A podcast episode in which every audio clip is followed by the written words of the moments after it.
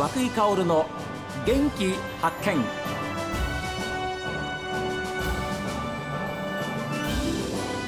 おはようございます。和久井薫です。和久井薫の元気発見。一日の始まりは私が発見した北海道の元気な人と出会っていただきます。えー、今週は視覚障害者ランナーとして北海道マラソンに参加されました函館視覚障害者福祉協議会理事長でいらっしゃり、また北海道視覚障害者福祉連合会会長でいらっしゃいます島真一郎さんにお話を伺います。えー、どうぞよろしくお願いします。はい、よろしくお願いいたします。えー、島さんはあの前回ご出演いただいた時にですね、はい、あの今年は北海道マラソンに出るんですよというふうにおっしゃられて、うんはい、ぜひあのその時にはお話を聞かせてくださいと、はい、あの走り切りましたなんですよね。で私翌日のですね新聞をね、えー、ずっと見ましたら、はい島さんすごい視覚障害者の部でよじかんごじゅっぷんさんじゅうごびょうろくいに入ってるんですよ。いやいやいやおめでとうございました。はい、ありがとうございます。いや僭越ながらとんでもありません。はい、あのこのことは島さんのご両親からもあの新聞出てるよというふうにお聞きになったそうでして、ああそうですね。やっぱりあれですか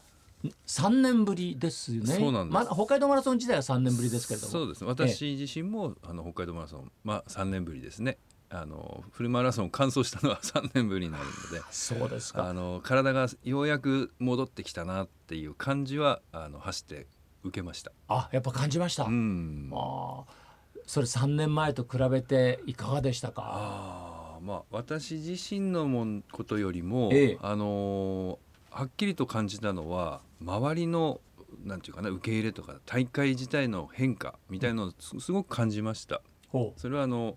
えー、視覚障害者の枠というのが、えー、さんねんまえぐらいからどう北海道マラソンはあの枠別立てでエントリーさせていただけるような大会になってたんですけど、えーえー、で、まあ、さんねんまえ出た時と今年と比べてみて一番感じたのはあの一緒に走ってる他のランナーたちの皆さんの理解が非常に広がってくれてるなっていう、それはまあ去年パラリンピックもありましたし、あの社会のそういう理解が広がってる証だなって思ったんですね。だ例えば私が走ってたらちょっと気づいてくれる率も上がりましたし、ですぐ道を開けてくれる、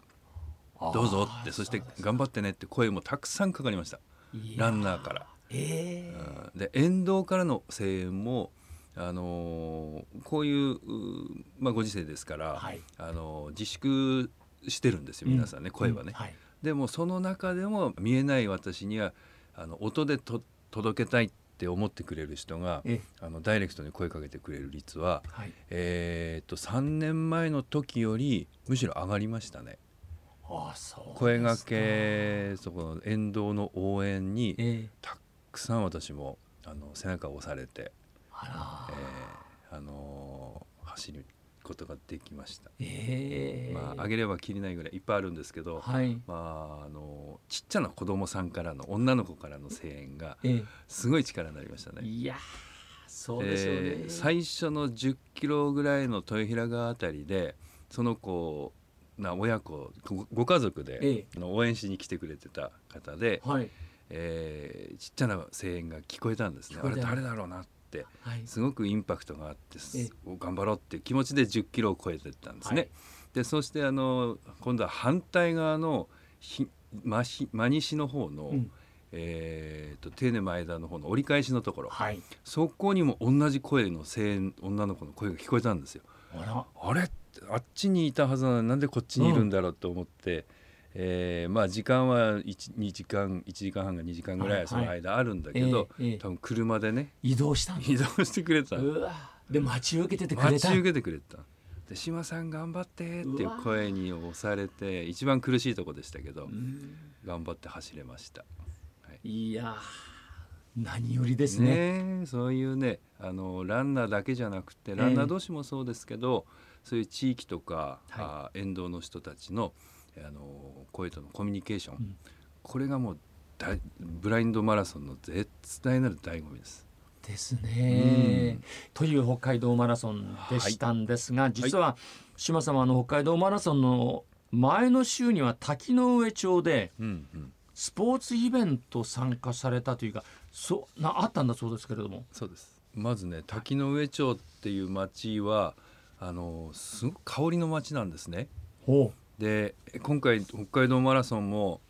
実はあの香りの町の滝の上パワーで走れたっていう、えー、側面もあって、はい、それはあのハッカの飴をですね、はいはい、あの買ってきて、はいえー、先ほど和久井さんにも味見してもらったんですけど、頂戴いたしました。ありがとうございます。美味しいでしょ。美味しいです ね, ねちょっと違う。ただハッカじゃないんですよ。全然違います、えーうん、あの和ハッカって言ってははあの日本で生産しているハッカのきゅうシェアがきゅうわりごぶ きゅうじゅうごパーセント 以上が滝の上で作ってるんですよ、えー、だからそれだけこだわりのあのハッカででなんか事業の講師をされたんだそうですけど、どんなことですか。えーとね、滝の上町自体が、はい、あのこういう障害者スポーツとか、うん、マラソンもですけど、はい、そういうもので、えーと、観光を促進し推進しようということで理解があってですね、うんえー、そこにその、まあ、検証事業みたいなもので、えー、ユニバーサルツーリズムっていう事業の受け入れ検証で、はいえー、ちょっと行ってきたんです。ほうでふつかかんまずブラインドのマラソンと、はい、それからブラインドのサッカーと、うん、それからブラインドのテニスと私があの講習的なものを、うん、こういうふうにやるんですよっていう体験講習みたいな教室みたいなのをあの地元の、はいえー、とスポーツ指導員の人たちとか、はいうん、あの地域の人たちとかランナーの人たちにあのお話をして実践するっていうこと、っていうことをさせてもらいました。まず出会ってもらうことがね、私の一番の目標、はい、目的なので、はいえーのまあ、生の私に視覚障害者とかね、えー、あの見えない人間のリアルに生で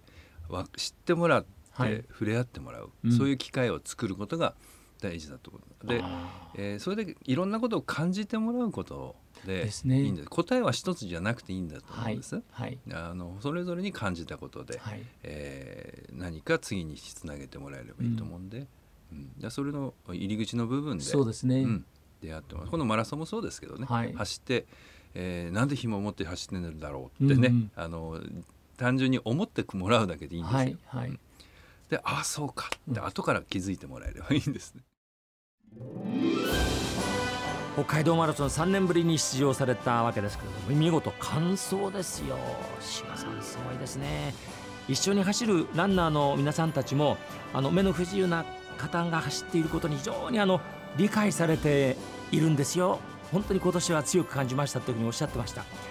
えー、沿道からも小さいお子さんの声援もあってね、元気もらったというふうにおっしゃってました。いいですね。さあ番組を聞いての感想です。メール元気アットマーク エスティーブイドットジェーピー genki アットマーク エスティーブイドットジェーピー ファックスは ゼロいちいち にーゼロに ななにきゅうゼロ おはがきの方は郵便番号 ゼロろくゼロ はちななゼロご エスティービー ラジオ和久井かおるの元気発見までです。この後は北海道ライブ朝耳です。今日も一日健やかにお過ごしください。